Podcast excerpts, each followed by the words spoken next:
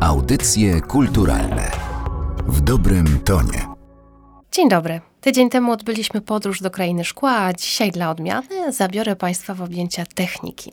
Mówić będziemy o projekcie Grzegorza Strzelewicza, odbiorniku radiowym Radmor OR 5100 z 1977 roku. To jest też, tak jak w przypadku szkieł chorbowego, o których mówiliśmy ostatnio, luksus, taki synonim luksusu, przedmiot luksusowy z lat 70. I w ogóle dekana lat 70. we wzornictwie światowym to ma właśnie taki luksusowy posmak.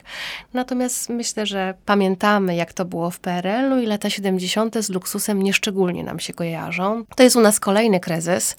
To jest dekada, w której zaciągamy kredyty, a więc ten radioodbiornik Radmor 5100 to jest przedmiot, który jest tak dobry wizualnie i technicznie, że no, zdaje się nie pasować do tego okresu, a jednak pasuje. Dlaczego?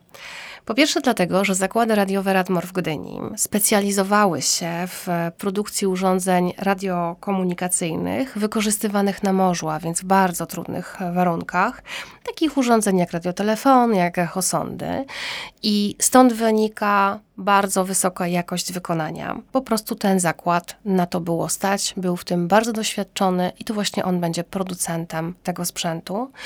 A druga strona medalu jest taka, że Gierek, pierwszy sekretarz w tym okresie, podjął taką decyzję na początku dekady lat 70., no bo był kryzys gospodarczy, że Polska potrzebuje zaciągnąć kredyty. Kredyty w walutach obcych, a polska złotówka nie jest wymienialna, trzeba będzie oczywiście jakoś spłacić. Gierek miał taki pomysł, że my je zaciągniemy, a potem dokonamy pewnych zmian w systemie i właśnie w gospodarce i w drugiej połowie lat 70., takie było założenie, my je spłacimy. Jak wiemy z historii to się nie wydarzyło, ani wtedy, ani dużo później. Natomiast taki był pomysł i jednym z elementów, który miał umożliwić realizację tej spłaty długu, było właśnie wzornictwo. Myśmy w tym okresie kupili sporo licencji, sporo produkowali, sporo przeprojektowywali albo projektowali nowych produktów, bo pomysłem na tą spłatę, takim jednym ze znaczących było właśnie to, że Polska stworzy produkty, które będą atrakcyjne na rynkach zachodnich i które będzie można tam sprzedać i pozyskać te dywizy. I wzorniczo w tym okresie mamy na swoim koncie wiele pereł, takich właśnie jak przedmiot, który jest naszym dzisiejszym bohaterem, radioodbiornik Radmor OR 5100. Oczywiście on jest też takim wyjątkiem potwierdzającym regułę, bo polscy projektanci w latach 70. stanęli na wysokości zadania i powstało wiele projektów, zarówno takich, które były takimi projektami no, badawczo-rozwojowymi, jak i takimi, które były pod wdrożenia i spora część też została wdrożona. Niestety, zakłady, które otrzymywały to zlecenie na produkcję danego sprzętu, nie spełniały, a przynajmniej nie zawsze spełniały tak wysokie standardy jak Radmor w Gdyni.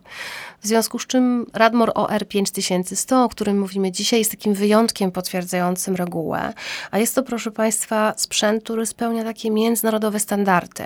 Gdybyśmy zrobili taką wystawę, albo wyobraźmy sobie wystawę z lat 70., designu ogólnoświatowego, gdzie akurat sektor maszyn i urządzeń byłby bardzo szeroko reprezentowany, to Radmor OR 5100 spokojnie może stanąć w gablocie na równi z innymi sprzętami, w tym na przykład też niemieckimi, które są wiodące, które też bazują na takim bardzo profesjonalnym, technicznym luku, wyglądzie, formie, która wtedy była tą nicią wiodącą.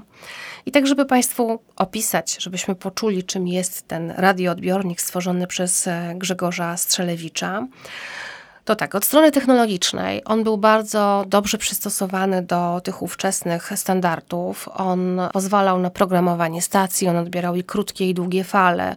On współpracował z innymi sprzętami z tego czasu, takimi jak magnetofon, jak gramofon, jak e, mikser, jak inne też już na przykład pełnozakresowe radioodbiorniki. Można było do niego podłączyć aż cztery kolumny. No, można było zrobić taki wówczas luksusowy zestaw hi-fi. Od strony formy normalnej. Mówimy o takiej formie prostopadłościanu, bardzo prostej, klarownej, konstrukcji aluminiowej, w wersji luksusowej obłożonej jeszcze ciemnym fornirem drewnianym. On był wykonywany też w różnej kolorystyce z tego aluminium. Było srebrzone, była czarna i taki jeszcze kolor miedziany, powiedziałabym.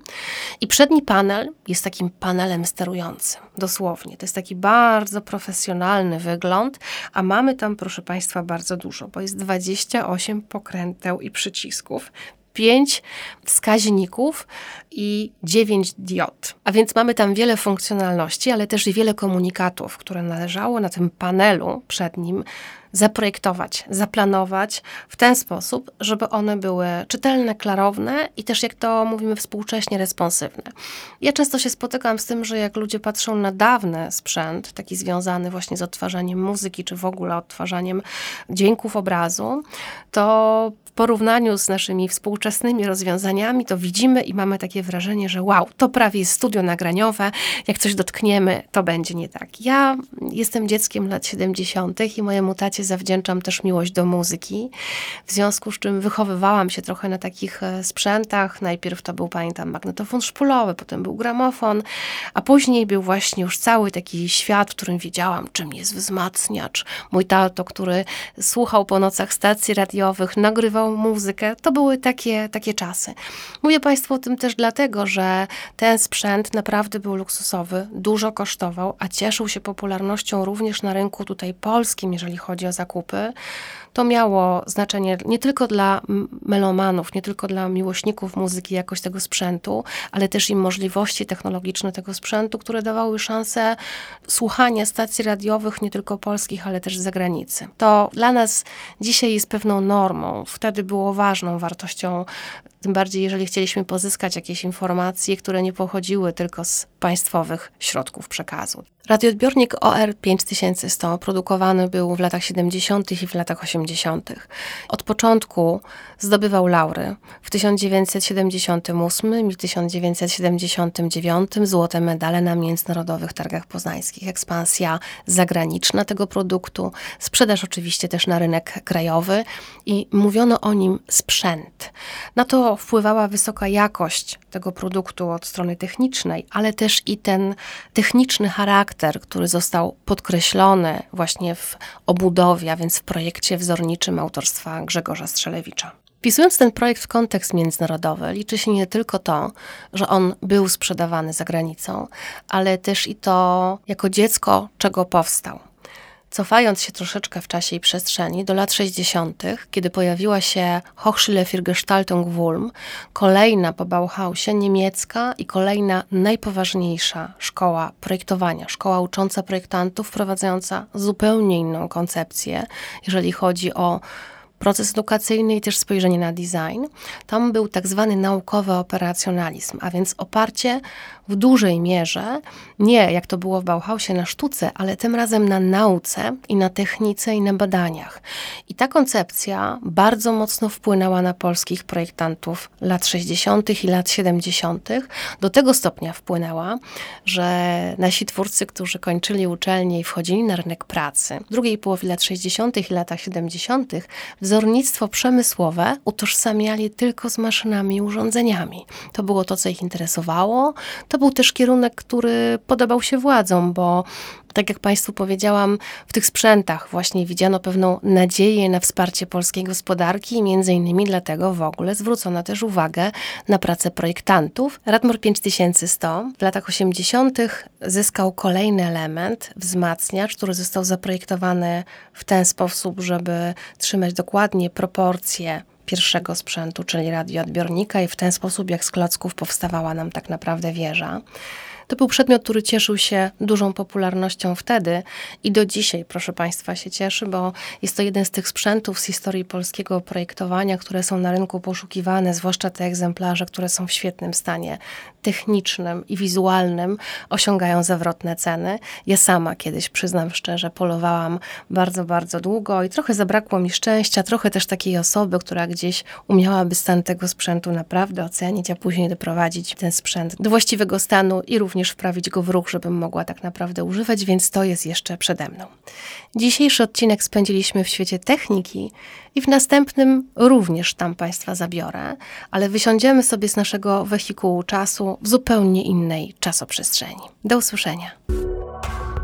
Audycje kulturalne w dobrym tonie.